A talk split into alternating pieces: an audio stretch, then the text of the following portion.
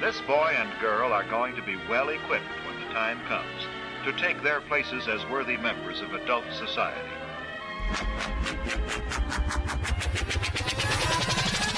Aloha, y'all. Checking in from the extra vortexy Sedona, Arizona. Less than a month away from our next tribe design that starts on, it's actually Tribe Design 13th on Friday the 13th on the full harvest moon. I'm so stoked. I I think we're pretty much sold out at this point, but if someone really wants to be there, um, go ahead and apply, and we're going to start a waiting list for Sedona. And it looks like we're even having our sights set on an extra ultra spiritual place for the next one, which is also known to be maybe the most supernatural mountain on earth, Mount Shasta. That has not been confirmed yet, but if you're interested in Sedona or that, go ahead and apply now. The Sedona tickets went pretty quick, which is so cool. Such an honor. It's quite synchronous too because it's uh, actually on Friday the 13th, September the 13th, and it's Tribe Design 13, and it's on the full harvest moon. And since I've been in Sedona, wow, wow, it is like a crystal ball. It's like being inside of a crystal ball, I'd say, and that includes maybe the ability to shake things up and watching the uh, crystals fall into place is quite the beautiful, mystifying, and grounding and enlightening experience, actually. And this next podcast, um, I wonder if it's going to be the most listened to one yet. Just littered with taboo topics um, with my friend Seva. We actually stayed in his house about four years ago when we were here. And I, I do feel called to give a disclaimer. If you are highly triggered by sexual taboo conversations, then I don't know if I recommend this more or less for you. Um, and also want to give a hearts up about one of the ethos that for tribe design and what I live by, which is um, heart sync over groupthink. And what that means to me, I think, is demonstrated so well in this exploration with Seva, because although I don't agree with everything he says, and I don't agree with everything anyone says, maybe even myself, that doesn't mean that I can't still team up with them. And that doesn't mean that I still can't be and synchronized with them and, and love them and promote them. I uh, was just talking. It's so interesting because I was just talking to Deanna about this the other day. She shared some lyrics from a rapper, um, that, from a guy that I listened to recently, and the lyrics are profoundly deep. And when she posted them on her Instagram, someone's like, "Oh, that guy's a gay basher." Like they were just appalled that Deanna would be promoting someone that allegedly, from their perspective, bashes gay people. And it got me thinking. I'm like, that's kind of sad to me that I'm not. I'm not saying that I listened to him because he bashes gays. I didn't even know that, that anything about him about that. But what's the sad part to me is that some people will write off everything about someone because one thing they think or one thing they believe or one thing they promote. And I think we can do better than that. I'm challenging myself and everyone that's listening. Can you still be on the team with someone or be advised by someone or team up with someone or love someone even though you don't agree with everything they believe? Or everything they say or everything they preach. And I think if you can't, you might be caught in the snares of groupthink. And I would suggest opening your heart and kind of surfing the waves of heart sync instead. And like even at the very end of this podcast, I believe Seva recommends that everyone uh, should at least try polyamory or psychedelics once or something along those lines. And you'll probably hear me like, wait, wait, wait. I, I kind of give some feedback on that. And can you imagine if I didn't upload that podcast because I might disagree with them about that one thing? I, am not one to shit on people so much. And I think Seva is amazing and has so much wisdom to share. And it would be a real shame for you not to soak in all the wisdom of this exploration because you might disagree about a thing or two here and there. So th- I trust this podcast will challenge you in all the loving ways and open your mind, maybe get your mind to be more flexible and your heart to be more open. and to uh, maybe leave the cultural chains of groupthink behind and elevate more into a tribal heart sync. and uh, if you have tribe design calls you, definitely get your application in. And I think because this podcast and we talked about Seva's new book, I feel um, I feel the call to share part of the Breaking Normal book as a teaser at the end. So I'll I'll share um, some of my audio version that you can download today on Audible or Amazon.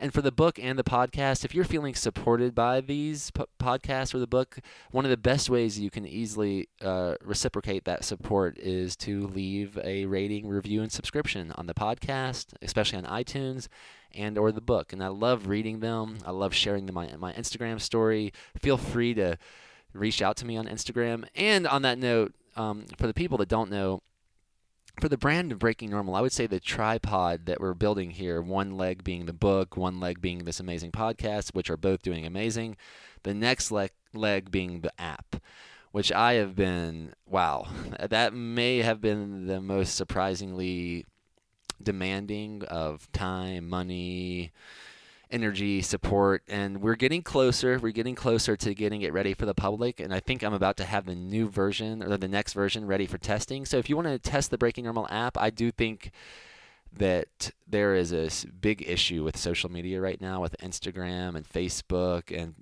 training people to mindlessly scroll their lives away and consume content, just consume, consume, consume content. And some of those people that are maybe caught in that rat race may be forgetting about how important social media can be for connection and creation and, and, your own creativity and creating your own content and teaming up with people and giving feedback and saying less with more. And I think the Breaking Normal app is a major solution to that problem. And I know it's crazy that people were used to be concerned about their kids like smoking cigarettes. What's more addictive than social media? It's crazy. It's crazy. So I, I really do think the difference between a tool and the weapon is whose hands it's in, and I'm wanting to really. I, I feel a deep responsibility to steward the Breaking Normal app to make sure that people are using social media as a tool rather than a weapon. So if you want to get the experience of the Breaking Normal app, which I think is the most effective and efficient way to truly connect with people on social media, on a social media platform, then hit me up on Instagram or email me at daniel at breakingnormal.com and for now, enjoy this deep dive with Seva. This one is very breaking normal. All right, much love, y'all. Enjoy the breaking normal audible teaser at the end, and let me know what you think about the podcast with a review on iTunes. All right, keep breaking normal. Peace in. All right, y'all. Welcome to the Breaking Normal podcast. I am here with uh, kind of an old pal. Yes. I uh, rented last time we were in Sedona was about four years ago and I think we rented yes, your did. room at that point. Mm-hmm. And we actually, uh, I interviewed Seva here, my friend Seva Kenn. At that time, your last name was Kalsa. Khalsa. Um, mm-hmm. I would say you seem to be like an OG Sedona Sedonanite that's really helped a lot of people with relationships and intimacy and sexploration. Maybe I'm not. I'm not sure if that's proper, well, but well, well said. And Sedona figures prominently in that description. Um, for those that don't know, that um, Sedona was the headquarters for Neo Tantra for about three years, okay. between 2008 and 2011. Okay, I have so many questions. I'm I'm so excited to be here with you, Seva. So thanks for making some time. And it's especially a special time because you your book just came out. Just came out and I'm holding the book. So if you're listening to the audio and you want to get a visual, which I recommend uh, because Seva is quite the breaking normal character, um, but I'm holding his book here, When Lovers Attack, subtitled How to Stop Fighting and Get Back to Sex. Um, congratulations on publishing this. Thank you. How, what was the process of getting this out here, real quickly? Uh, yeah, um, it's a big deal to make a book. About three years ago, I, I joined a writers group uh, with uh, Kamala Devi, who's a, also a Tantra teacher and pretty well known individual, and uh, came out with a book that was about 120,000 uh, words, way too big. And it was called You Can Make Her Happy, which is, I think, something I've learned over the years. And, uh, and people thought it was too long, too that, not really good. So I bro- decided to break it up into pieces and this is the first piece. Oh wow! So there's more to come. There's four more books to come. Wow, wow, wow, this is exciting. And for the long time breaking normal friends, families, allies, you may even recognize Seva because uh, about four years ago when we were staying at his place, I interviewed him on, uh, the, and I think the teaser is still up on my, you can Google Daniel Eisenman and Seva, and there's an interview called 63 Year Young Kundalini Sex Master, I believe was the title. Yes, great title, by the way. Thank you for that. And what I'm gonna do is I'm gonna start. What I'm gonna do is I'm gonna read the back of the book. I'm gonna read Oh, the back of the book, and then Great. I'm gonna just open it up to questions that come through me. Great. So the back of the book here, it says love, sex, doubt. Falling in love is a priceless gift, but it is not free. As the chemistry of bliss subsides, lovers become less certain of each other. Such unexpected discomfort leaks out as cranky nitpicking and lowered sexual enthusiasm. That feels wrong, like an unjustified attack. Attacks, whether subtle or overt, take their toll. Reacting defensively, even to the point of anger, is inevitable, and lovers don't know what to do when that happens. Not knowing is a bigger problem than most realize. Frayed nerves and blood pressure spikes never get soothed or comforted. Farther clashes become more frequent than passionate sex. Then the relationship ends. Does it always have to be this way? Seva Kenn, founder of loveandsexmastery.com, doesn't think so. He prescribes simple behavioral changes that reverse the typical slide into conflict. Through descriptions and sample dialogues, when lovers attack introduces 100 plus alternative tips, techniques, and tools, 15 provoking don'ts, and 15 diffusing do's. Communication that is a thousand times more effective. How to nurture physical well being and rekindle sexual interest. Honed over 20 years of personal and professional practice, Kenn's techniques change the fate of love and sex within relationships. A partner's cooperation is not required. Instead, influence is achieved by modeling confidence and competency. Partners cannot resist. Is tension with your love, partner, or spouse getting you down? Knowing what to do is the cure. When lovers attacks gives you options that save time, reduce effort, and feels good. It's in your hands now. Awesome. Well, the book is in my hands, though. Yes, I'm excited to get this, and it's very relevant. Deanna and I, I let's see. I met Deanna September 28th, 2012. We got married. I proposed to her April Fool's Day the following year, and we got married the next day in Orange County Courthouse. That is fantastic. So I think we're at about seven years, and I've heard of Right. the seven year. What is it called? The seven year itch. Seven-year itch. Seven year itch. Yeah. And I think when we were maybe attacking each other the other day verbally, I think she, someone even mentioned that. So I'm like, ah, thank you God Yes, for delivering you're- It back into you're my in the life. pocket. yeah. so I think this is huge. Um, let's just talk about some of the first things. When I interviewed you and I alluded to you as being a Kundalini sex master, wh- oh, can you tell us for the people that don't know what Kundalini is, or what does that mean to you? And is that would that be an accurate description? While I put out a little this smoke, it's getting pretty smoky in here with the Palo Santo and Sure. sage. Um, well, Kundalini is uh, part of what you could call, uh, it's part of yoga, but also part of Tantra.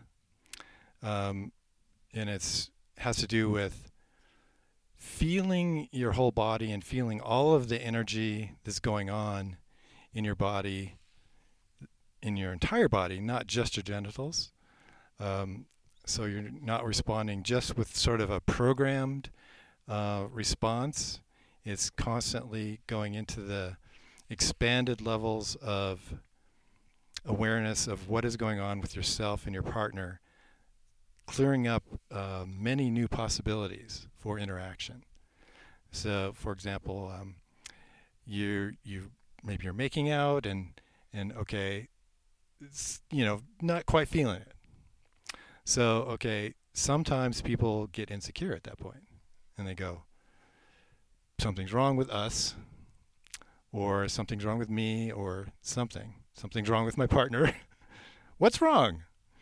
And um, one never has to be in that state, or at least when that state comes uh, into your mind, you can always go, okay, this particular interaction at this moment is not quite happening. Neither of us are quite sparking. there's a thousand other things that can be done to create a spark in this moment. It could be just as simple as, okay, I'm kissing, but what if I put my hand on her cheek? Or what if I start making sounds of pleasure?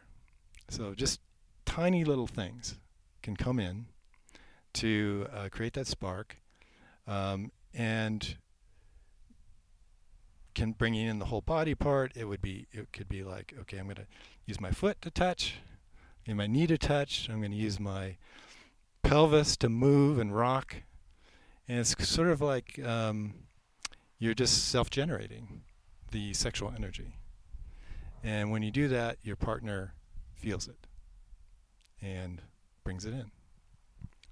Awesome, awesome. And so the, the, the sort of the more tantric kundalini part is um, being focused on the third eye point or the pituitary pineal gland, middle of the brain. It's kind of a point of reference. Instead of, like, say you have uh, anxiety and your your belly is kind of tight, you might be thinking, "What do I do about that anxiety?"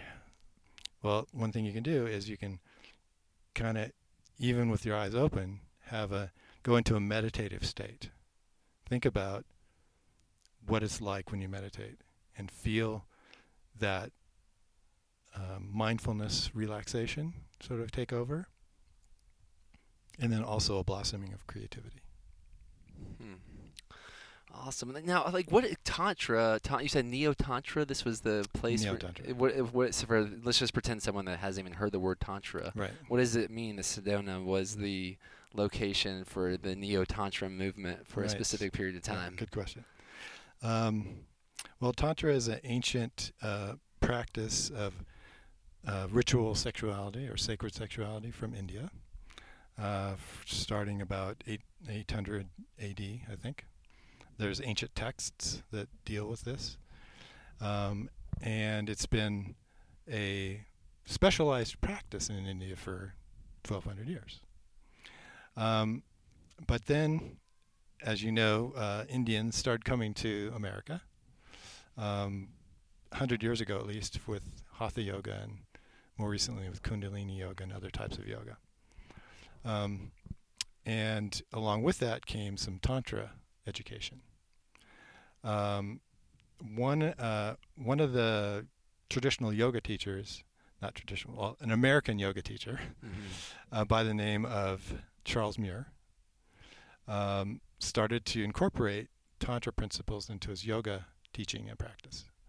And he kind of sparked a whole movement, which would be called Western Tantra or Neo Tantra. Um, so it's a it's a westernized version of Tantra. It doesn't involve very much in the way of scholar, scholarly uh, study, which uh, a fair number of Indians complain about. Uh, from the inaccuracy standpoint of this, oh, you're not doing tantra, or also you know cultural appropriation standpoint. Uh, you can only learn it in this specific way through these lineages. Well, um, as Americans, we kind of gloss over that that kind of stuff, um, and so it's come to mean uh, mostly a physical kind of approach, very kind of specific um, types of touch and uh, specific areas of the body. Like um, we use the word sacred spot, and that um, correlates with the G spot in the woman and the P spot in the man, the prostate. So uh, either either by classes where you where the teacher explains to the couple what to do and then the couple goes off and practices on their own um, or whether the practitioner does it in private for the individual. Um, that is called sacred sexuality or uh, sexual healing. It's one aspect of sexual healing. Um, and when it's done effectively, it's incredibly powerful for the individual because sexual insecurity, sexual trauma tends to coalesce in the body in certain places and those are two of the places where it does. And the sacred spots. Yes. Okay, now sacred is this spots. something that you've experienced from a practitioner yourself, or that you do with other people? What's your? And I mean, because you also referenced that when it's done um, correctly, or I'm not. I, I think maybe Effectively. effectively. I mean, a lot of it depends on the you know how the you could say the rela- relationship between the practitioner and the client, uh, whether there's safety and rapport and things like that. Yeah, because I, I imagine for a lot of people that might greatly benefit from something like that, um, that maybe they would not be able to experience. Maybe their wife or husband is not a practitioner. How triggering it could be to imagine sending their wife off to a tantric practitioner that's triggering their G spot or sacred spot for not only healing but maybe pleasure being involved. Exactly. How do you nav- How yeah, does this someone is a navigate this those is waters? a tricky aspect of it. Um, I would say that uh, demographically, that probably eighty percent of clients are doing it without the knowledge or consent of their partners, or they don't have a partner. Um, and it's great if it's happening with consent and knowledge and all that kind of stuff. But um, I it's not the responsibility of the protect practitioner to well some actually make that boundary but there's a lot of variation in boundaries amongst practitioners um, in the, in the school that I came up through which was the Sedona Temple um, that was uh, kind of a shamanic type of base to the the founder um, uh, uh, speaks of himself as a shaman or sexual shaman. Um, and part of the tradition of shamanism is that it's kind of an open book.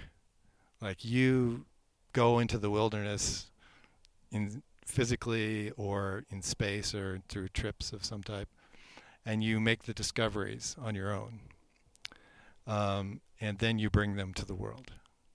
Uh, I was kind of skeptical about that, and I was kind of wonder worried about cultural appropriation of the word shaman, uh, and thinking that you know there's a lot of sh- people that claim they're shamans in Sedona, and always you know kind of poo-pooed that a little bit, like what you know where did you learn this, or what did you learn and from who you know and from what tribe did it come from you know so.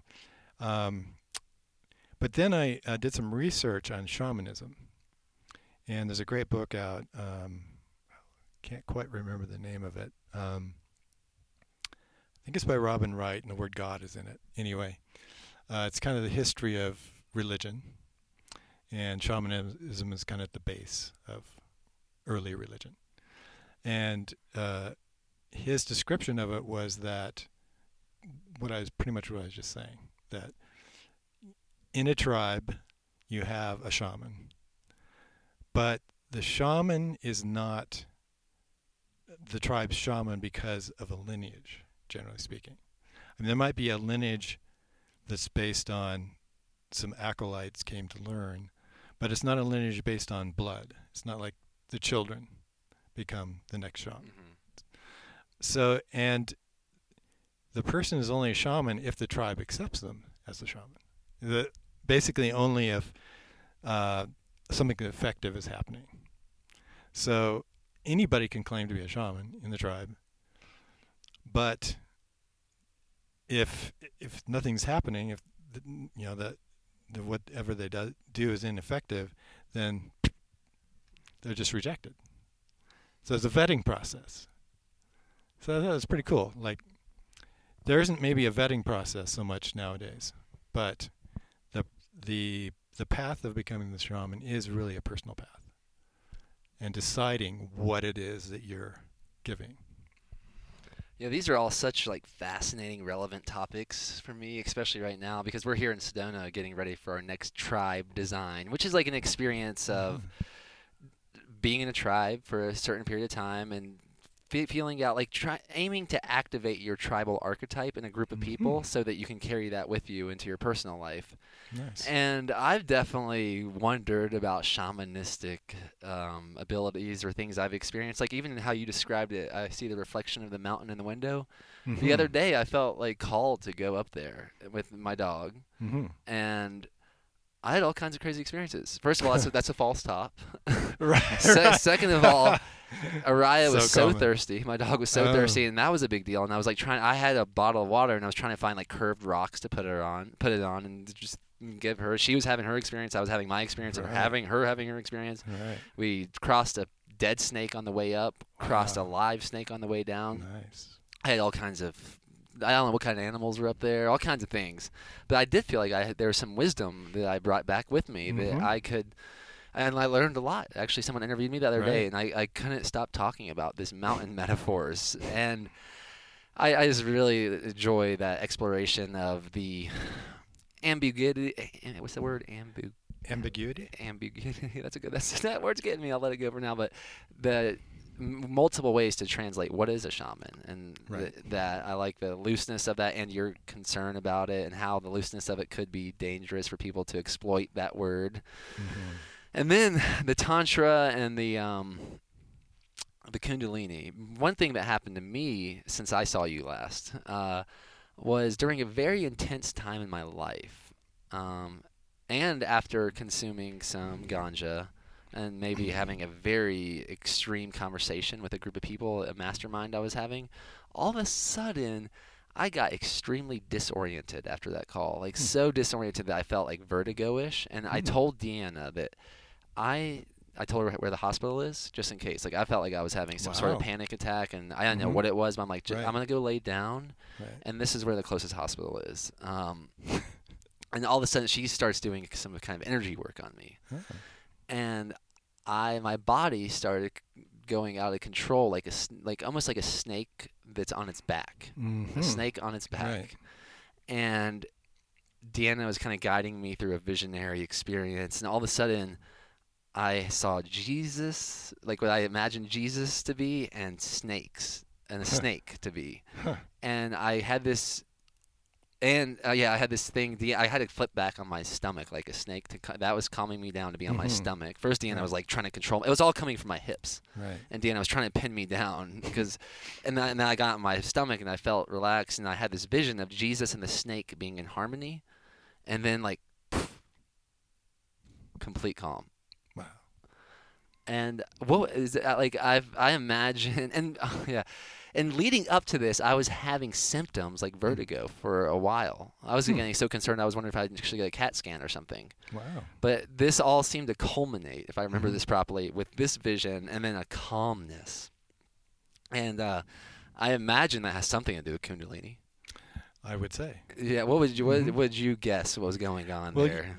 there there is a lot of healing type of activities that uh, are subtle, like you described. Although moving moving radically is not quite as subtle, but um, Diana putting her hands on you, you getting on your stomach.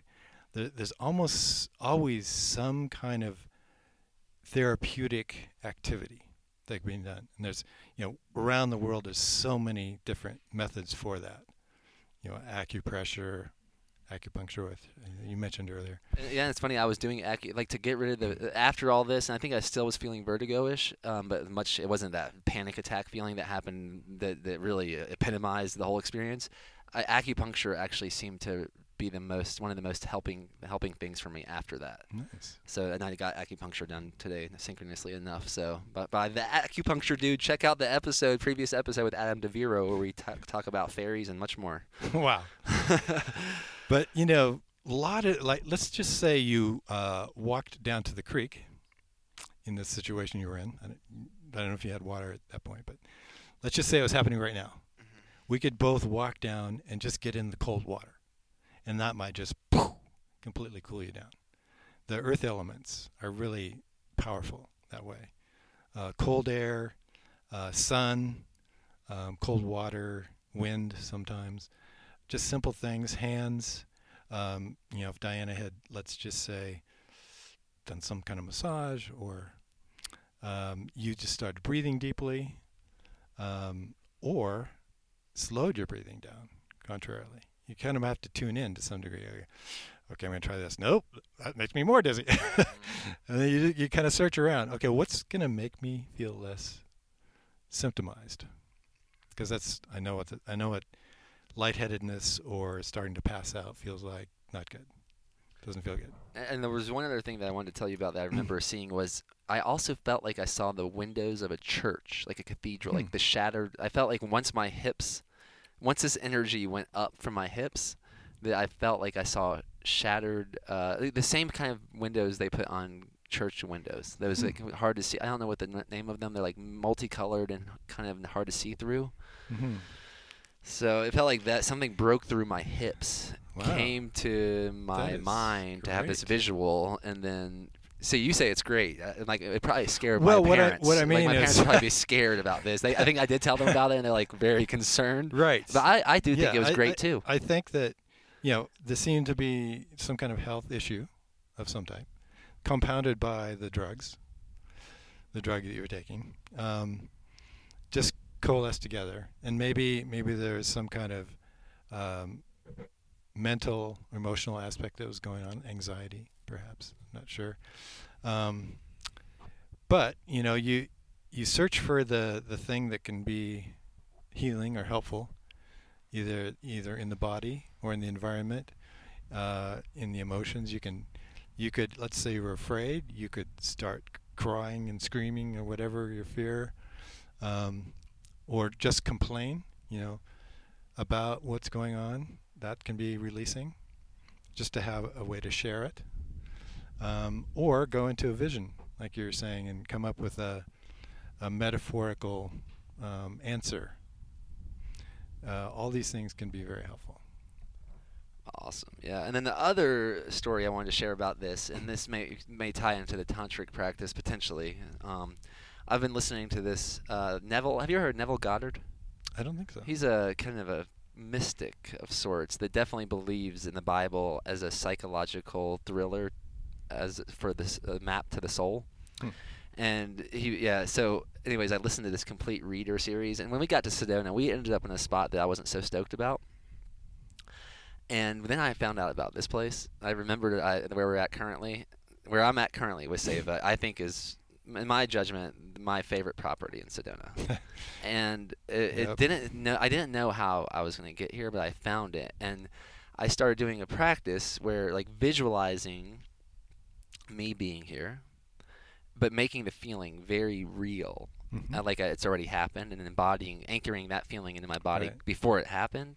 Because first of all, that gives me the feeling that I'm already I'm already winning because I got the feeling of being Right. here, and then second of all. Allegedly, there's some real mysticism. That's like the mystic secret, like Mhm. feeling like I was visualizing people telling me congratulations and all this stuff. And I visualized one thing I visualized that I really felt me anchoring in the feeling was having sex with Deanna on the roof because uh, they have an awesome roof that we've been sleeping on. nice. Funny thing, we haven't had sex on the roof yet. to come here, here we go. But but save I felt it. Save it for later. Save it. save it for later. Save it for later. Um, I I feel like that allowed me getting into the sexual stimulation, the Mhm. sexual fantasy and visualization Mhm. allowed me to embody the feelings maybe more so than if I was just trying to think about it. Something about me having a hard on and thinking about me Mhm. having sex with Deanna on that roof made it so real in my Mhm. body, hmm and now here we are. Does that have anything tie into tantra at all? Absolutely. How how does that tie into Well? Tell me. You know, combining the mind and the body together.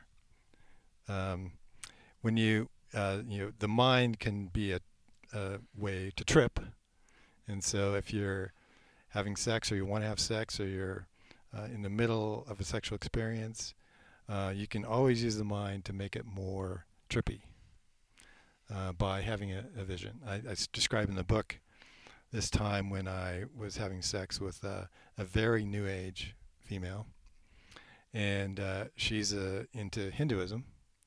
So uh, I suddenly just started to pretend that I was the god Krishna. And so I was acting like Krishna and saying things that Krishna might say and making pretending I was playing the flute and making flute type sounds and we just had a fantastic time. Wow. Wow. Yeah. And what this reminds me too is like the power of the visualizations right around an orgasm. Mm. Mm-hmm. Um, you have any ideas around that? Because I think that, I feel like that is also I think mm, from this experience and from what I've learned from others and just my intuition, I, feel like that's pretty vital. What some what one is visualizing or thinking about while they're orgasming with their self or with someone else. Right. Yes. Uh, I think that's uh, a factor for sure. Uh, it's especially important for couples when they're together. Um, let's say you. Uh, this happens sometimes with women too, but more so with men. Is that you kind of shut down or collapse after an orgasm, um, and that can be kind of depressing or um, creating insecurities or thoughts for the f- woman because women tend to be energized by orgasms. Uh, so uh, you know, you you come off and there's it's kind of a, a dead space. Um, so uh, you know, if you can um, keep aware and sort of you know use your mind to create energy where it might not be there uh, otherwise, like oh, first you're dead for a few seconds and go, oh, okay, this, this could be, uh, this is really a good time to sort of cuddle or um, speak about love or something to that effect. And that's using your discipline to do that. But That could maybe resurrect someone from the deadening yes, you can, and that's what I've what I've found is that um, kind of like, well, women uh, when after their um, first orgasm, they can be, and men too, but women a little bit more so, uh, have really sensitive clits, and so um, you might have to, for depending on the woman, you might have to wait a few minutes before you, that can be touched. Um, so what you're what you're kind of doing is is overcome is you're finding a way to overcome that resistance, that physical exhaustion, that sensitivity period that then leads into the next round. Uh, rather than saying, okay, that's it's, it's over. You know, okay, now we go off and watch TV or uh, do whatever we're doing, uh, which maybe that was maybe the first round was 15 minutes or 20 minutes or whatever.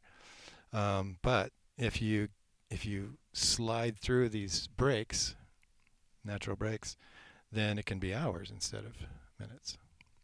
And that would just like any just like exercise or other activities, the length of time can be a, can make a, a difference to your nervous system and be more significant. Um, around here, uh, I'm a mountain biker, so I can ride for 30 minutes or 50 minutes or whatever on some short trails and go, okay, that got me through the day. But then um, it's not it's just not the same unless I put in at least two hours. And now I feel very transformed, and now I feel like, wow, I'm good for days now. And so with a couple, it can be kind of the same thing where you, okay, now we we've just been having a great lovemaking session for uh, two hours, and we feel complete. You don't need to say anything. Don't need to to offer any kind of support. We just you just look at your, each other and go, yeah, things are good. That's cool. That's awesome. um, oh, that you brought up uh, something in that conversation reminded me. I've heard different theories and ideas and concerns, especially for women. The orgasm inter- you mentioned the clit and it, how being sensitive after sex um, for some. The, what's the your beliefs around women that may not be able to have or have never had an orgasm internally and only externally. Is that uh, do you believe that's an anatomical thing that some people might never experience or yeah, what- I, yeah. I would say uh, in my research, um, there's genetic variety. Uh, there's women that uh, from the age of five can't almost can't stop themselves from orgasming from almost everything. Uh, and then the other end of the scale is women that have never had an orgasm. Um, it's unfortunate, I guess. Um, both ends of the scale could be a little, bit prob- little bit problematic, but um, if if someone uh, has fewer orgasms or not as good at orgasms as they'd like, that's sad, and uh, things can be done about that. Um, when I've, I've I don't know. It's the the woman that has never had an orgasm or has difficulty orgasming is a little bit of a weak area for me. I'm not so experienced with that. Um, And when you say never had an orgasm, are you meaning externally or internally, or some have never had an orgasm of any type. Oh, well, okay. Okay, now you're talking about like a clitoral orgasm versus a vaginal orgasm. I think I specifically recall a video I watched where a woman or a man was like encouraging women not to beat themselves up if they've never had an internal orgasm. It doesn't mean there's something wrong with them. And uh, yeah, whatever that that came into my mind. Yeah, I don't think it's ever a good idea to beat oneself up. Absolutely, for sure. That's that's not going to get you where you want to go, regardless of where you want to go. Um, so yeah, we do teach um, self-love, self-appreciation, all that kind of stuff, safety. Um, there there are I, I there definitely are orgasms that are stimulated from the anus, from the nipples, from the earlobes, uh, from the toes, from sounds, from emotions, uh, from the sacred spot or the G spot, from the cervix. Um, so these are all potentials. Uh, the mechanism of orgasm itself, I think, it would be the same for all. It is going to be involving the clitoris and the uh, pelvic floor muscles uh, contracting, just like a man. So, and and for a man, the same thing. Like, uh, I can orgasm from prostate stimulation. Um, I can orgasm from um, great oral mouth to mouth kinds of activities, um, and of course from my cock. But I'm more limited, and and I I have envy actually of women and their capacities. I've I've never really known a man that has the same capacities as a woman. Wow. Yeah, I mean, there's so many big topics that are being opened up currently. Um, let's talk about the one that's probably maybe the, this is the Breaking Normal podcast, so a little bit more taboo. The uh, anal orgasm or prostate Right. orgasm. If Yes. a man that's listening to this, that I don't actually for myself, I've never had a prostate orgasm. I don't think not without my cock involved. Well, I would say yes. Uh, that's probably true to- for me too, in terms of um, getting to a, a high enough level of stimulation first. But then, once that's established, I can go into the prostate and come from that. Now, someone that's curious about that, what would you suggest if uh, like some baby steps of, of sexploring, sexploring Ah, that? Okay. Well, it's it's definitely having the two stimulations happening at the same time for a, for long enough time. Um, getting getting comfortable with anal stimulation is a first step, I suppose. Um, and it I, I don't I don't think like to me anal is not like this whole separate thing.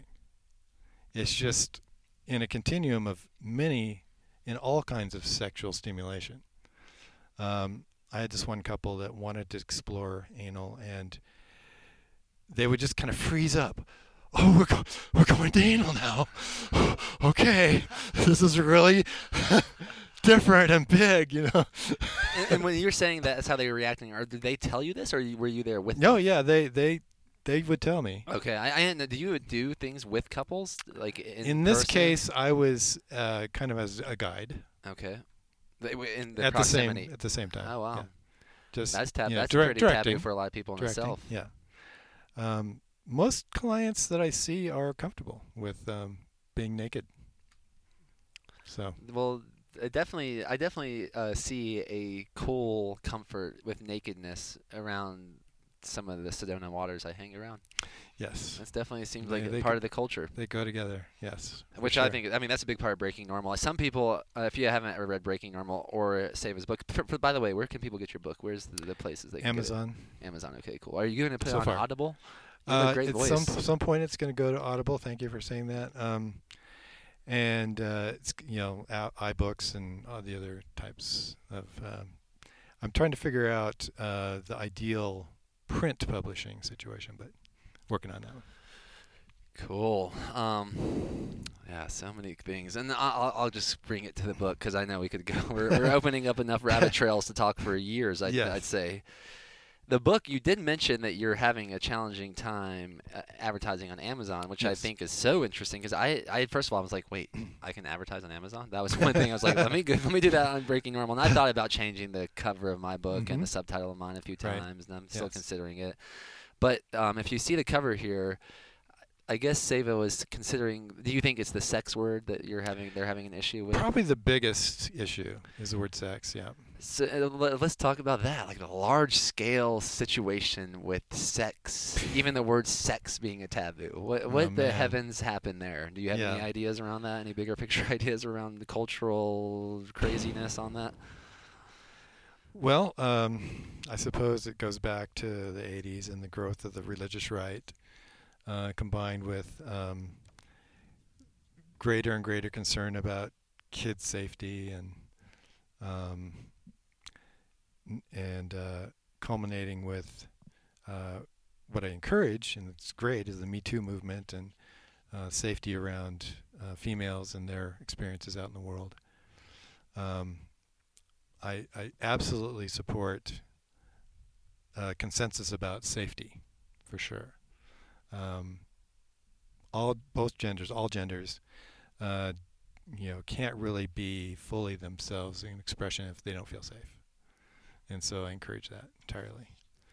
Um, however, um, And that makes Uh, that makes perfect sense. Like anytime I want to sleep or have sex, it's not like I want to be in a dangerous situation.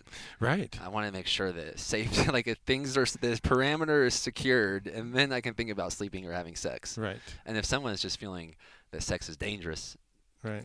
because whatever the way they were raised or whatever memes they picked up, that is that's a issue. is. That's a Uh, situation to overcome.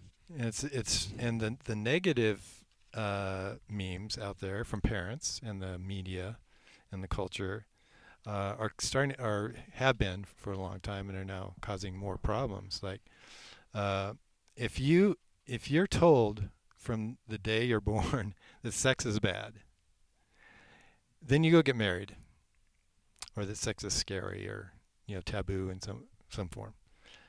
You go get married at age 20, let's say. Now, sex is fine. Do it. It just doesn't happen that way. Hmm. It really doesn't. The what do you think legacy- typically happens in that situation? well, the if you if you have been the kind of person who takes in all those messages, and now you're now you're in a situation where you're with a naked other human, you can't overcome the negative immediately. You may never overcome the negative, which is a really sad thing. Um, and you, it, but at least will take some time and you'll have to do some work to over to, to go from sex is bad to sex is good. It just doesn't happen overnight. And what about? I mean, you mentioned since the day one or since they were birthed. What do you think about the circumcision thing too? I mean, that's just Oh, another, you're talking. I mean, from my understanding, Yeah. it seems as if babies are being still to this potentially today. I don't know how many baby boys are Mhm. being born, and one of the first experiences of being welcomed to this planet is they get their most sensitive sexual organs snipped. Yep. Wh- I, I've, I've, I was circumcised Me as too. um, you were too. What what is I, I I don't even understand exactly how that's affected me. I do think being aware of it and being like, wait a minute, wait a minute, this was wrong, and let's don't do this anymore. I think that's a good Right. step in my healing Yes. and the healing of the world. good step. I, I would love to know if you have anything to say about that. And I'm I'm not a really a circumcision expert. You know, I've read some things about um, what nerves are in the foreskin and how that is, affects sex, and some research I've read that the foreskin allows for the penis to the the head, the glands to be protected, so that it's more sensitive. Other research I've read, it's less sensitive. Uh, It's kind of mixed, from what I can tell. do you think it's a good idea to circumcise? No, Okay. no, I don't. Me neither. I mean, I mean, I, I'm open to someone. there are definitely a number of female popu- in the quite a few of the female population prefers circumcised, just because uh, that's the image that they're expecting. What they probably just they just probably don't know better that you know when you get erect, it looks pretty much the same. It just looks different when it's flaccid. Um. All right. So let's bounce back to the book here. Um, okay. see what kind of golden thread that we're weaving here. The cover's cool. So about the advertising too, on uh, trying to get into advertising. Um, so what uh, I would place an ad, and this would be like trying to have a sponsored little square in the listing of uh, a search topic to raise my my visibility on Amazon, um, which you pay by the click for, uh, and they would send back and say, "Nope, we refuse the ad. Inappropriate." So I tried that a few times in different ways, and it so far has re- been rejected. So I next step is to talk to an actual representative.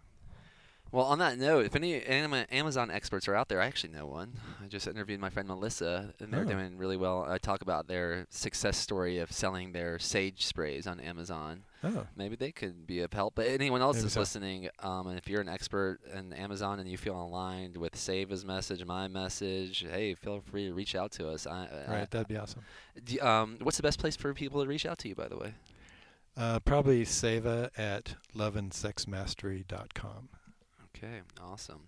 Um, let's let's do some little popcorn here. I mean, Okay. I, I look at the. Ch- I've been flipping through the book. I see the chapter "Poking the Bear." What's Yeah. that? What's that about? Poking the bear. I like that. I like that. I'm like that's could be a book title right there.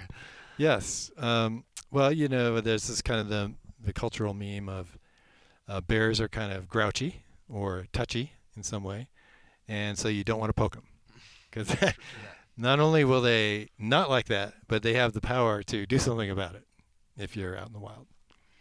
So uh, I'm I'm correlating a lover with uh, a bear who could be touchy at times.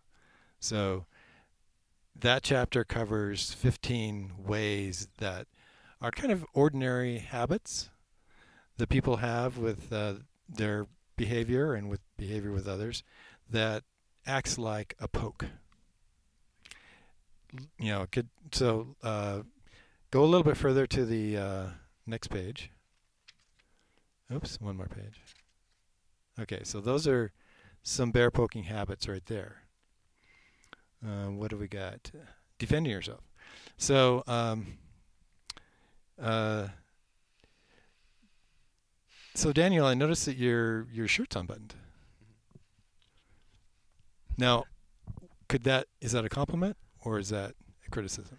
Um, I, I would take it as a compliment from you, but I could see how come dep- depending on if someone said it I didn't know. Let's say I walk into a a restaurant and an angry older lady's like, "You know your shirt's unbuttoned, right?" I'd be like, Exactly. "That's probably uh, That's probably a criticism. yeah." Right. So we find ourselves just having kind of ordinary conversation. Now, I might think to myself, well, should I say this or not? You know, but let's, you know, I said it. Okay, so I meant it as a compliment. You know, it's, I like bodies. You're ripped. Thank you. It's uh, you I know, like- I like my it's body. I cool like that you, you know, too. you're. wear- I should probably unbutton my shirt. Oh, right you now. have the option. You I have the option. Do you want to? I don't look as good as you, so I'll just leave it. But That's subjective. Yeah, that's Beauty's the eye the subjective. beholder. True. Speaking of 60, what now? 66. 66. Yeah. That would be Still playing ultimate frisbee. Um, so uh, let's just say you acted defensively. You took it as a criticism, and you said something like, um, uh, "Well, you know, I I like how I look. You know, Or I could say like, why don't you unbutton your shirt? Are Yeah, you embarrassed? yeah. Are you embarrassed? Yeah. Yes. to what? What's what's wrong with wearing an unbuttoned shirt? You know. So You that's you kind got of a problem with unbuttoned You got a problem with unbuttoned shirts? exactly. So that's like um, kind of both poking each other. Uh, I took a little bit of a risk by saying something that could be pokey, perhaps. Uh, but you responded back immediately. by poking. Not saying you did, but Mhm, just in the scenario. in the scenario, you you poked because you acted defensively. And many things that we hear give us a choice to act defensively or not. And so I speak about just don't act defensively. Hmm. Ever. seems pretty simple. It's a pretty simple one. But there's it's hard to stop sometimes. Uh, spe- you know, there's there's our partners get under our skin, and they activate things that we don't have control over. Um, I I liken it in the book to having the flu, and this is where the word attack comes from. So, uh, when you have the flu, you go through this 12 hour period or whatever of gradually feeling worse and worse. Your your temperature starts to go up, your you start to get a little bit anxious, you get a little shaky, you start to feel lightheaded, nausea starts to come on, and you realize suddenly with this horror, oh no, I know what's coming Hmm. down the line Hmm. this terrible vomiting or shitting or something. But in the and so in the couple's standpoint, all of this happens in just microseconds. The the little the little triggering thing comes up and you go through all these body symptoms and then you don't know you can't control it and all of a sudden you're going to puke on your partner. Hmm. Fuck you Hmm. you know, or why'd you say that? Or damn it, you know, that's this little pukey thing, and you're you're vomiting, dumping on your partner, and you you just you could not you you might recognize it's going to happen, just a microsecond before it does, but you can't stop it, like you can't stop vomiting. So boom, out it comes. So now you've attacked your partner. That's a cool metaphor. I recently had something that seemed like a stomach flu in Colorado, and man, that was freaking rough. Oh yeah, hate hate that. Shoot, I don't know what it was, but man, it seemed like some. I, I was getting concerned. It was like I, I, like I had started having conspiracy thoughts. Maybe it was the anxious thoughts. I'm like, because so many people had it before me, and I was like, what kind of designer sickness is this? Like, how is this going from one person to the next, and we're all puking, and we all feel so like crazy, and not everyone got it. So I was just Mhm. so confused, and I'm happy I'm keeping a safe distance from that now. Good. What that you were as you were talking, I, I saw a page here. My inner baby wants to tantrum. Yes. And I find that very fascinating because I see Davina uh, having tantrums Mhm. lately sometimes, and it seems like a natural, important thing in some ways for a baby. How is this? What are you uh, yeah, I, I'm alluding just to saying. here? I guess what I'm saying is that over the lifetime from from the time you're a baby to an adult, you're you've been clamped down and not allowed to be a baby for many years, and so you have a baby in you still that has not had expression, and so um, in a couple relationship, uh, I speak about if if my partner is not being supportive, uh, doesn't doesn't like my idea that I just came up with of um, you know it's a little thing. Oh, let's go out to dinner at um, Mesa Grill tonight. I just so in the mood for a taco or some, something to that effect. Eh, don't feel like it. And I just kind of get um, a, a moment where I want to scream or or be angry about that or or be really disappointed. That's that's such a little thing. Why can't you come join me for that? You know, or or I want to go to Lake Powell camp for the weekend. Yeah, love Lake Powell. Um, but no, I gotta gotta work or, or no, it's too hot. You know, something like that. Um, or you know, it could be bigger things like um, um, you know, you go on a vacation or something. You got this, you know, you you bring this romantic, um, secret romantic idea along, special new lube or a new sex toy or some special new music or Palo Santo that you could get things in the mood and you know you you you're all excited about it and you bring it out and just duds you know no response or even negative response. Um nah i don't want to go anal. What are you talking about? Ugh, not, just not in the mood for that you know? And and you you've built up this whole thing this which would be just glorious for you. Satisfy your needs very completely and it just boom. So in those in those moments you know you're crushed. And if you admit it you are really crushed. And you know you want to you want to cry. You want to go into the fetal position. You want to you want to feel def- you know you you are defeated. And um, or you want to get angry. I've done everything for you everything you want to do i want to do. Or i'm willing to do. And this one thing you don't want to do And what do you suggest? What do you suggest about that? Um, let's let's just use the example that you have taken your partner to Lake Powell with the Palo Santo and the new music, and you're ready for um, anal. You're ready to do some anal exploration, and and then she's just grossed out, even though you Right. had the whole thing in your mind. right Are you suggesting the guy in that position go into the fetal position and feel his feelings? Rather than crying, or are you suggesting another? I mean, rather than screaming and getting angry, or are you suggesting another whole path altogether? i'm almost forgotten what do i say Oh, I don't know. I, uh, yeah, that's a good, maybe that's a hook for people to check it out. right I was looking at the table of context here. Uh-huh. Um, where was that? and then uh, before, because I know, man, this I- time is flying. I think it's primarily acknowledging. One you know. One one can sus- suppress um, those reactions um, and say, "Oh, I'm I'm too big of a man," or "I shouldn't have those reactions," or "Oh, you know, there we here we go again." You know, another disappointment. Um, so it's I think it's just uh, in some way you acknowledge to yourself, or you find a time to acknowledge with the partner that there's uh, been some emotions that came up. Awesome. And then, um, real quickly, because I know we're at 54 mark already.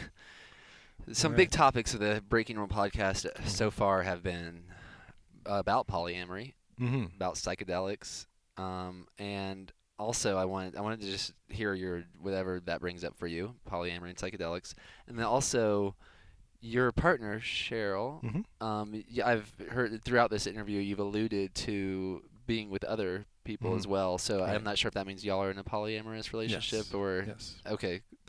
What do you think? What i- I know that's a big hot topic lately, especially on the podcast world. Hmm. Um, do you suggest it? Actually, I've seen that too in the on Medium, the, the blog platform. I mean, I guess when is sex not a big topic? And Yes. I, it just seems like culturally lately, if I had to guess, like Mhm. the current cultural trending topics, polyamory is one. yes. Would you have any advice or perspectives for people to share that might be in a polyamorous relationship? They're it's so fucking messy, or they are curious about a polyamorous relationship, or they're scared of it, or they want to do it and they're not doing it. I know there's all kinds of Yes. angles on that one. Uh, yes, I have quite a bit of experience in this realm as both a participant and a coach. Um, I would say that, generally speaking, uh, people are born naturally to be polyamorous or not. Hmm.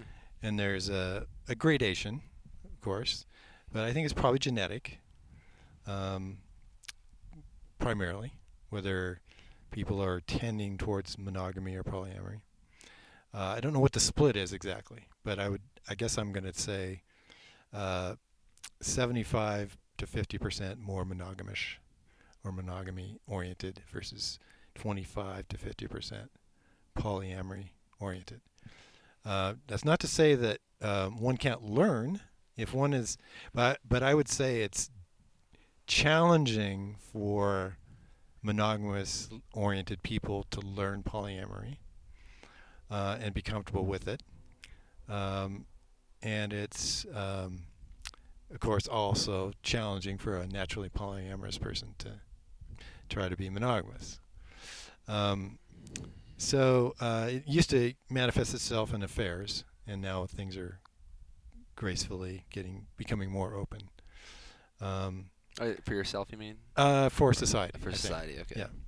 Yeah. Um, so going when you, first going into mo- monogamy into polyamory, no matter where you come from, is a minefield. For sure, it is a challenge. There is, I've never seen anybody go into it just smooth. I, I doubt that. No fucking way. so if you are thinking you're just going to slide into polyamory and transition and forever be cool, I predict some rude surprises for you. And those will come to yourself because of things that you didn't expect out of yourself, but also could be something you didn't expect out of your partner and it's just a huge array of things that can go haywire. Um, I recommend having a lot of agreements going in, and you have to stick to your agreement.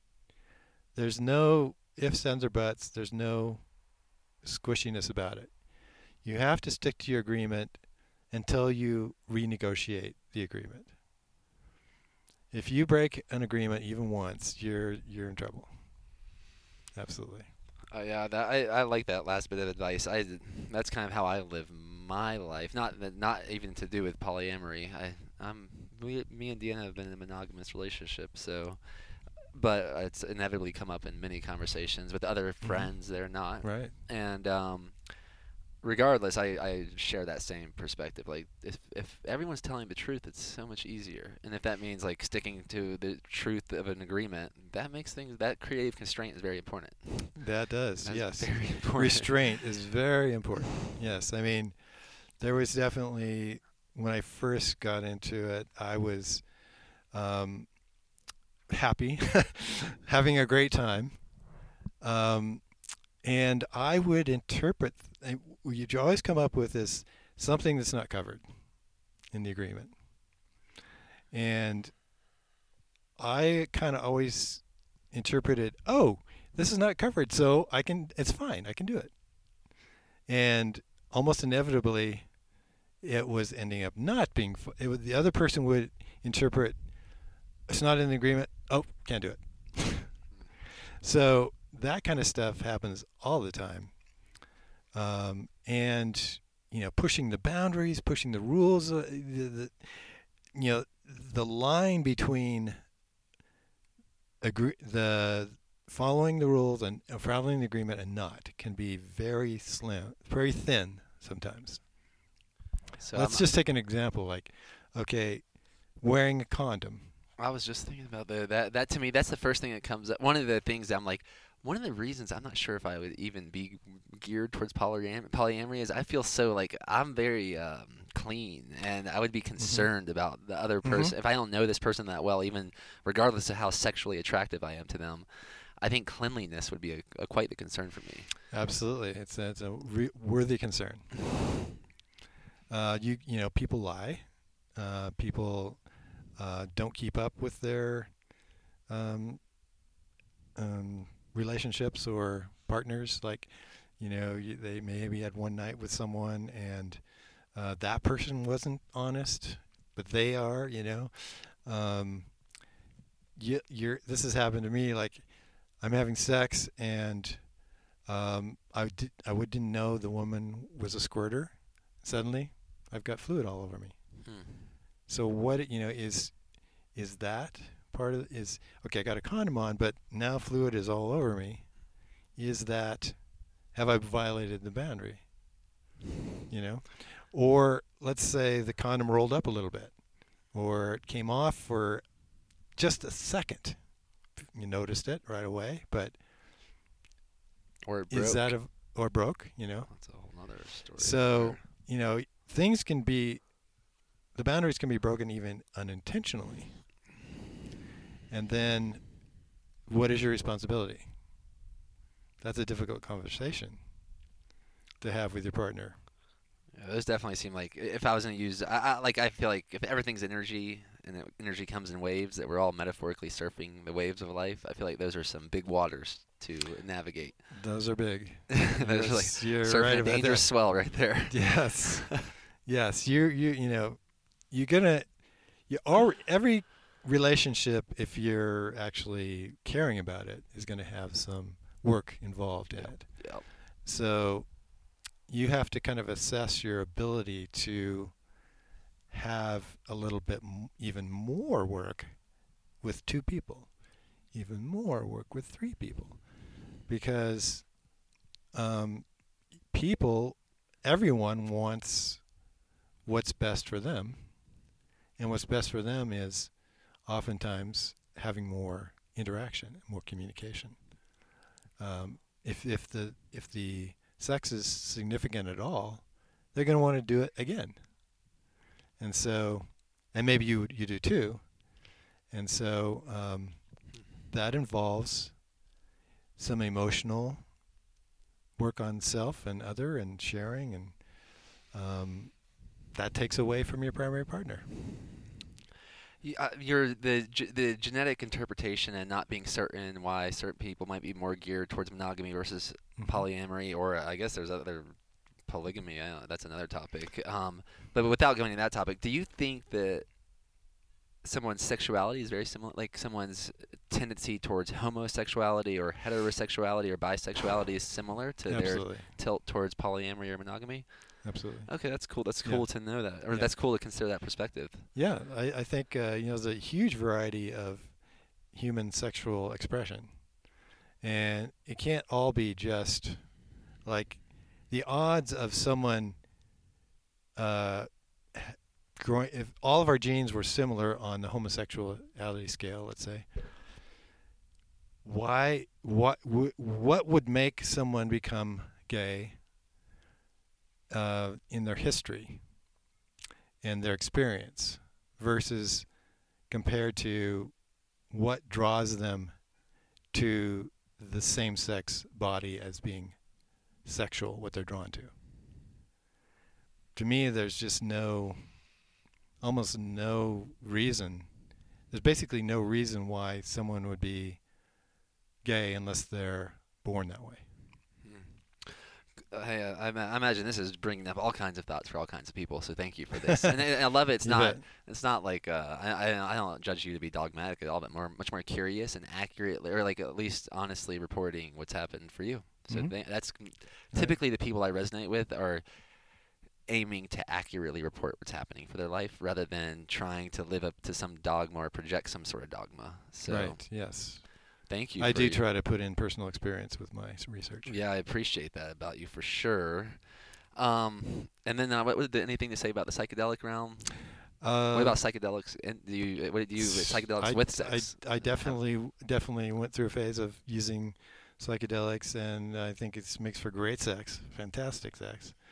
Um, and I I look at those experiences as a model for what one can do in other ways too, just naturally through um, breathing or meditation or uh, just intention even hmm definitely uh, if if one can do that through just intention, then it's more readily available, easily available. There's no um, cycle you have to go through where the the chemical is under control rather than you. Um, takes less effort, uh, but you know it's can be a form of energy too. You know, if, if things are a little sluggish, it can kickstart a deep experience. Uh, I do speak about MDMA in the book, Oh, cool. uh, which I don't really consider a psychedelic, but some people do. Um, MDMA is a model for empathy. A very useful model, I think. Um, it's kind of like you. It's it used to be used therapeutically in the uh, early '80s for a good reason. You know, you you're in a relationship. You've it's been 10 or 15 years and things are just blah. Um, you don't care about each other. You're not really attracted to each other. Take MDMA, and now that person is the most amazing person on the, on the planet. That, that's cool. I mean, I, I also considered stuff. I've never taken MDMA. Um, I'm curious about it, and I do think an experience like that for me or someone else could unlock or remind them of their inner pharmacy as well, and how to unlock exactly, that. exactly. It's it's uh, But there's it's risky waves too, because someone then might be thinking the only way they can get that experience is yes, that's true. It does come with that caveat. Um, I speak in the book how to how to bring that experience into your normal life. Awesome. Or you're or you're breaking normal life. Yeah, you're breaking normal life. right Yeah, on. you're definitely breaking normal. um, man, anything else? Uh, we're at the, we got a few more minutes left here. You have any questions or anything else you want to share before we say till next time? Uh, let's see. Yeah, I just I think uh, I I really enjoy your lifestyle and um, the the use of finding places like this. This is an awesome place to um, talk and do a podcast and to hang out and live and um, your your search to find things that are not normal or, or breaking of normal. Uh, appreciate that very much, and um, uh, it's a good it's a good um, uh, phrase to use. I'm gonna maybe start using it more if you don't mind. Oh, please do. I definitely judge you to be breaking normal, as I've told you before. And a lot, I judge a lot of people in Sedona to be breaking normal. It's pretty amazing. Yes, Uh, yes. what this vortex or crystal ball or whatever, Yeah. wherever we're. How long have you been residing in? Thirteen years. Shoo-wee. Yeah. I bet that's changed you, huh? Yes, yes, it has. Where were Um, you at before? Well, I came originally from Eugene, Oregon, which is very wet. And very weird as well. Yes, it's an alternative as well. yeah, but I needed to get more dryness and heat. Um, but uh, but the whole idea, you know, basically uh, normalcy. I think there are people that are genetically designed to be more uh, live live a very conservative and normal life. I think uh, research has shown that that it's almost 50-50 split. Hmm. Um, and so for the and, and and conservatism or normal or status quo has the upper hand always has had the upper hand because it it's it's about continuity and power and control. People that are drawn to that get it and now they have dominion over the rest of us. Uh, so it's really incumbent for people that are not tending to want to be normal to recognize that in themselves and not be afraid to do it because they will not be happy until they at least try. Whether it be polyamory or psychedelics or whatever, give it a try. It doesn't it's not it doesn't have to mean anything. And if it doesn't work for you, that's great. Now you know. And it's it's a lifelong learning. You you know, you take that lesson with you forever and you never have to worry about it again. I mean, you might have it maybe maybe you'll come back to it later and it will be different and better the next time. You'll maybe you'll try it again. Or unless someone has like a baby on their polyamorous experience or, s- or some sort of lifelong gift that doesn't stop gifting in, the, right, in the wrong yes, way. That might not be That's kind of my like my personal belief on it. I think the one reason I haven't been, and this I know we might go over the limit here a little bit. Um, I just got some more time, a few more minutes here. Um, I've also thought about like the difference between chimpanzees and bonobos. right. And That's it seems like- fascinating topic. This is like bonobos seem to be the much more polyamorous, like Absolutely. female dominant kind of lifestyle, where chimpanzees seem to be more like don't touch. Like they'll kill. They will kill each other. It seems from my understanding, and they it's more like the alpha male type of mentality. Mm-hmm. And I don't know if I think one's better than the other, but I do think that certain people are tilted towards certain ways. They are. And I do think there's also just for my personal, speaking up for myself, like by if I by being in a monogamous relationship, I'll experience and sticking to that, especially in my cultural references, it's almost breaking normal for me. And I think I'll experience something that someone that didn't stay in a monogamous relationship will never experience. It's like a trade-off. Mm-hmm. It is. So there, there's risk, always risk involved. The risk reward, and, and, Yeah. and that's why I'm such a fan of accurately reporting Right. what in the heavens is happening for Yes. us. And I thank you for doing that. yeah. If you've got time for one more little story. Oh, oh yeah, I, It seems I to be literally have applicable. about five minutes. So Oh, okay, great. So uh, I have this long, long-time friend, 20 years, who's very leftist leaning. She calls herself a Gaian, um, who I've used to know in Oregon, and I saw her at the Oregon Country Fair. And uh, she's just this beautiful older woman. Uh, she's 69, um, but still hot. Uh, so um, I see her at the Oregon Country Fair, and the first thing she tells me is, I have a new lover, and he's a Trump supporter. I went, what? This is unbelievable. Because, you know, she's totally alternative, new age, tantric oriented, and everything. Um, so I, uh, I interviewed her. Later on, I interviewed her, and now I'm, I'm writing a blog post that's going to be on Medium. The title is Sleeping with the Enemy um, can tantric lovemaking soften the heart of an ardent Trump supporter? I like that title. That's another good yeah, title. so like you know, he's he's rabid in his rightness, and yet at the same time, he is um, a super sensitive, very tuned in lover. Hmm. So both of us, uh, my friend and I, uh, are just mystified. You know, how can these two things exist in the same person? This this guy who can just totally trip and go into love and sex and just for hours, three times a day, and then go home and listen to uh, Fox News and right wing radio. Because the one is aggravating and the one is soothing. And so we both of us are over the next few months are going to try to figure out how this is possible. so part one of this blog series is how can this be and um, how did it happen and all that kind of stuff.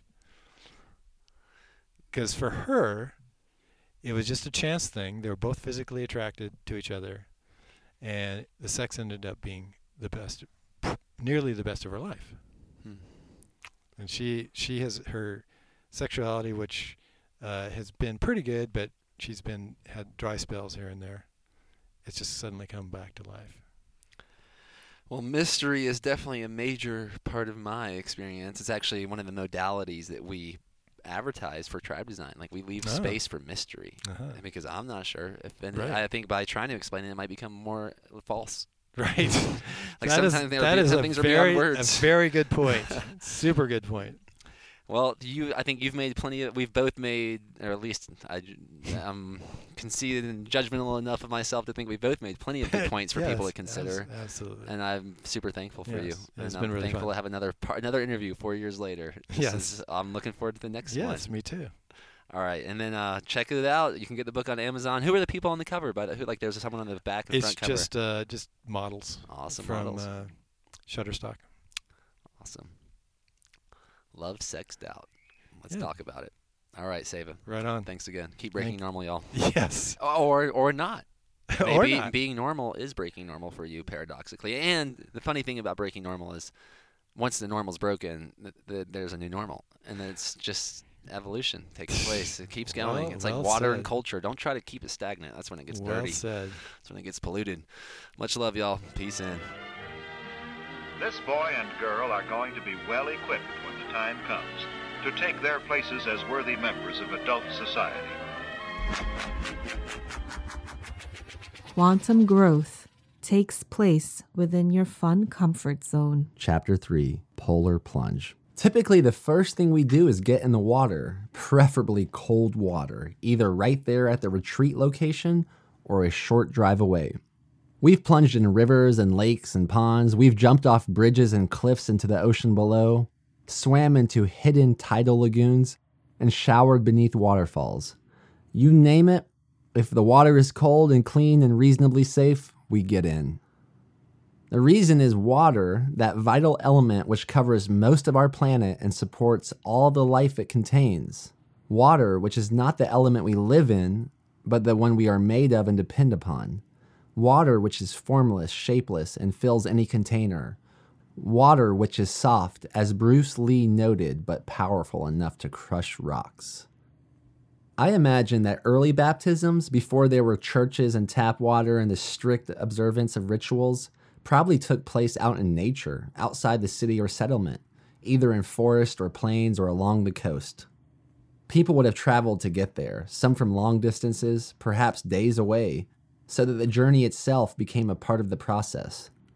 By the time they got to the holy site, whether a river or ocean or falls, they were primed to receive the Spirit, not by thinking about it or around it, but by immersing themselves in it. The self we are speaks to us not only through our thoughts, but also through our bodies in the form of physical sensations.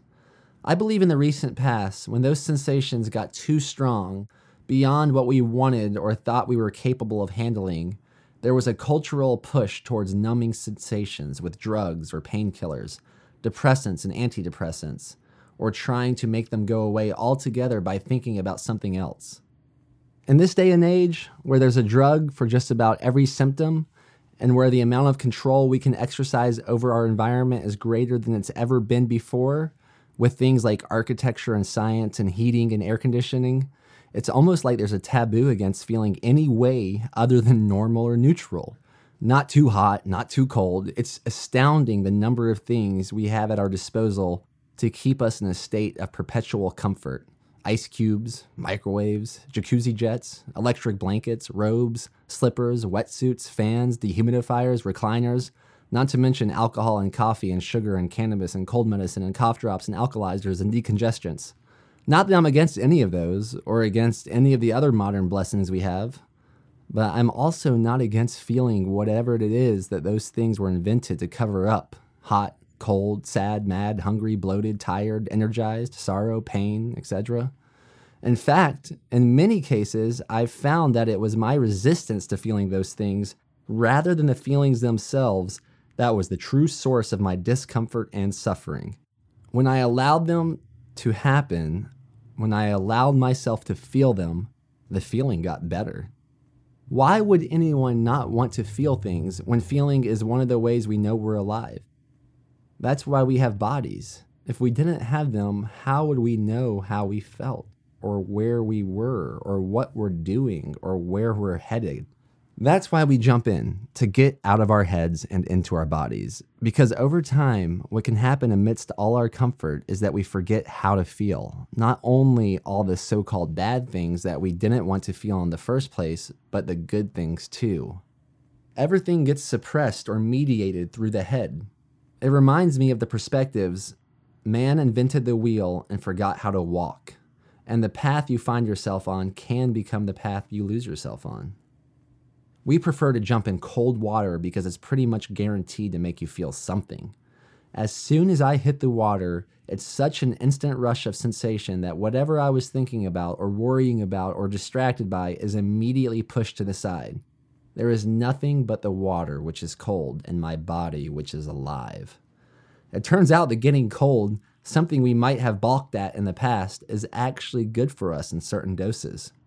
It seems like every day, either on YouTube or Facebook or some other media outlet, there is something about the benefits of cold. This has contributed to the growing popularity of cryotherapy, polar plunging, and Wim Hof. Benefits include reduced inflammation, blood circulation, pumping the lymphatic system, and burning fat. Personally, whenever I've had a headache, brain fog, or felt tired in general, a polar plunge has worked better than coffee or pills. And I love coffee. That alone is a reason enough to get in the water. But the main reason we do it is to wake up the sensations we may have been suppressing. Not surprisingly, not everyone wants to get in. That's crazy, they think. It'll make me sick. Or they're already cold and don't want to do anything to make it worse. Or they don't have swimsuits. Or they have just washed their hair. Or any number of other limiting stories. There was a woman at one of our winter retreats, I'll call her Meredith, who, when she arrived, noticed that she was older than the other attendees, and I imagine that catalyzed a story in her head that went something like this. I signed up for this retreat feeling super excited, but now that I'm here, I see it's mostly 20 something year olds, and I feel out of place. I'm 40, probably the only one here who's married with kids. Something of the sort seemed to be going on with her initially, but nowhere was it more obvious than when we drove out to Deer Lake with the intention of getting in the water. Mind you, it was wintertime and cold, and the sky was overcast. When we pulled up, the water was perfectly still, with snow covered mountains visible in the distance. Our retreat had just gotten started, and most people were riding a wave of excitement, generally talkative and making playful, ominous references to the water. Our breath was visible in the air, this was not exactly the time of the year one normally associates with swimming outdoors. As we put on our swimsuits, Meredith noticed that her own energy seemed lower than everyone else's. She explained to us later that she seemed to be the only one not amped up. The water to her wasn't inviting so much as intimidating. Nonetheless, she got into her swimsuit and waded out with the rest of the group until the water came up to her waist. The water was cold and some people whooped and cheered while others sucked air in loudly through their lips. Meredith got quiet and stayed mostly to herself. Not wanting to stand out in a negative way, she pretended to be enjoying it, made small talk with some of the others who didn't go out past waist level, while secretly counting down for the exercise to be over. When someone else was the first one out of the water, she immediately followed without having dunked her head. Perhaps that's what Meredith had in mind for the retreat in general a dipping of the toes rather than a full body immersion. Whatever feeling had compelled her a few months prior to go out on a limb and reach out to someone she'd seen on Facebook, me, that feeling was gone, replaced by the desire not to experience the experience, but to survive and get through.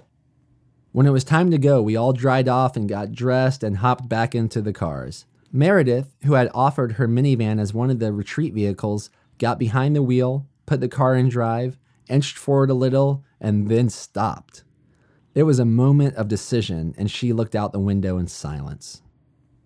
She became consciously aware of the story she was telling herself, the one that said because she was older and a mother, she would not fully participate in the activities, but rather keep an eye out while the kids played. The awareness was a clue. If she were at home right now, what would she be doing? Probably she'd be comfy and cozy on her own couch with her own family. But also, she realized she'd probably be watching videos about people on retreats, the very ones she had been watching when she decided to take a leap of faith and come. Videos of people jumping into cold water and coming out looking rejuvenated and refreshed. In short, this moment is exactly what she wanted.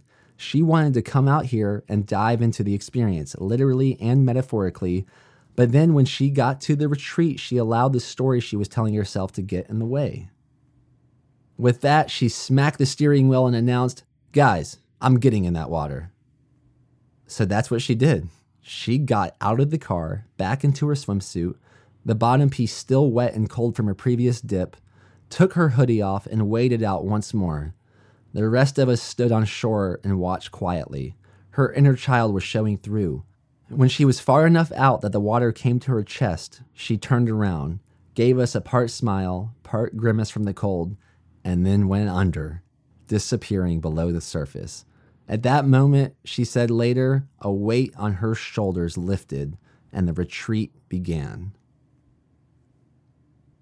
There was a well known experiment in post hypnotic suggestion in which a subject is put under hypnosis and told that when he wakes up, he will get up, go outside, open his umbrella, come back in, and sit down. Sure enough, when the subject is brought out of it, he gets up, goes outside, opens his umbrella, comes back, and sits down. Why did you do that? The psychologist asks. And the subject answers, Because I'm going out with friends later and it might rain, so I wanted to make sure my umbrella was working. Here's the thing He's telling the truth so far as he consciously knows it. If you hooked him up to a lie detector test, he'd probably pass.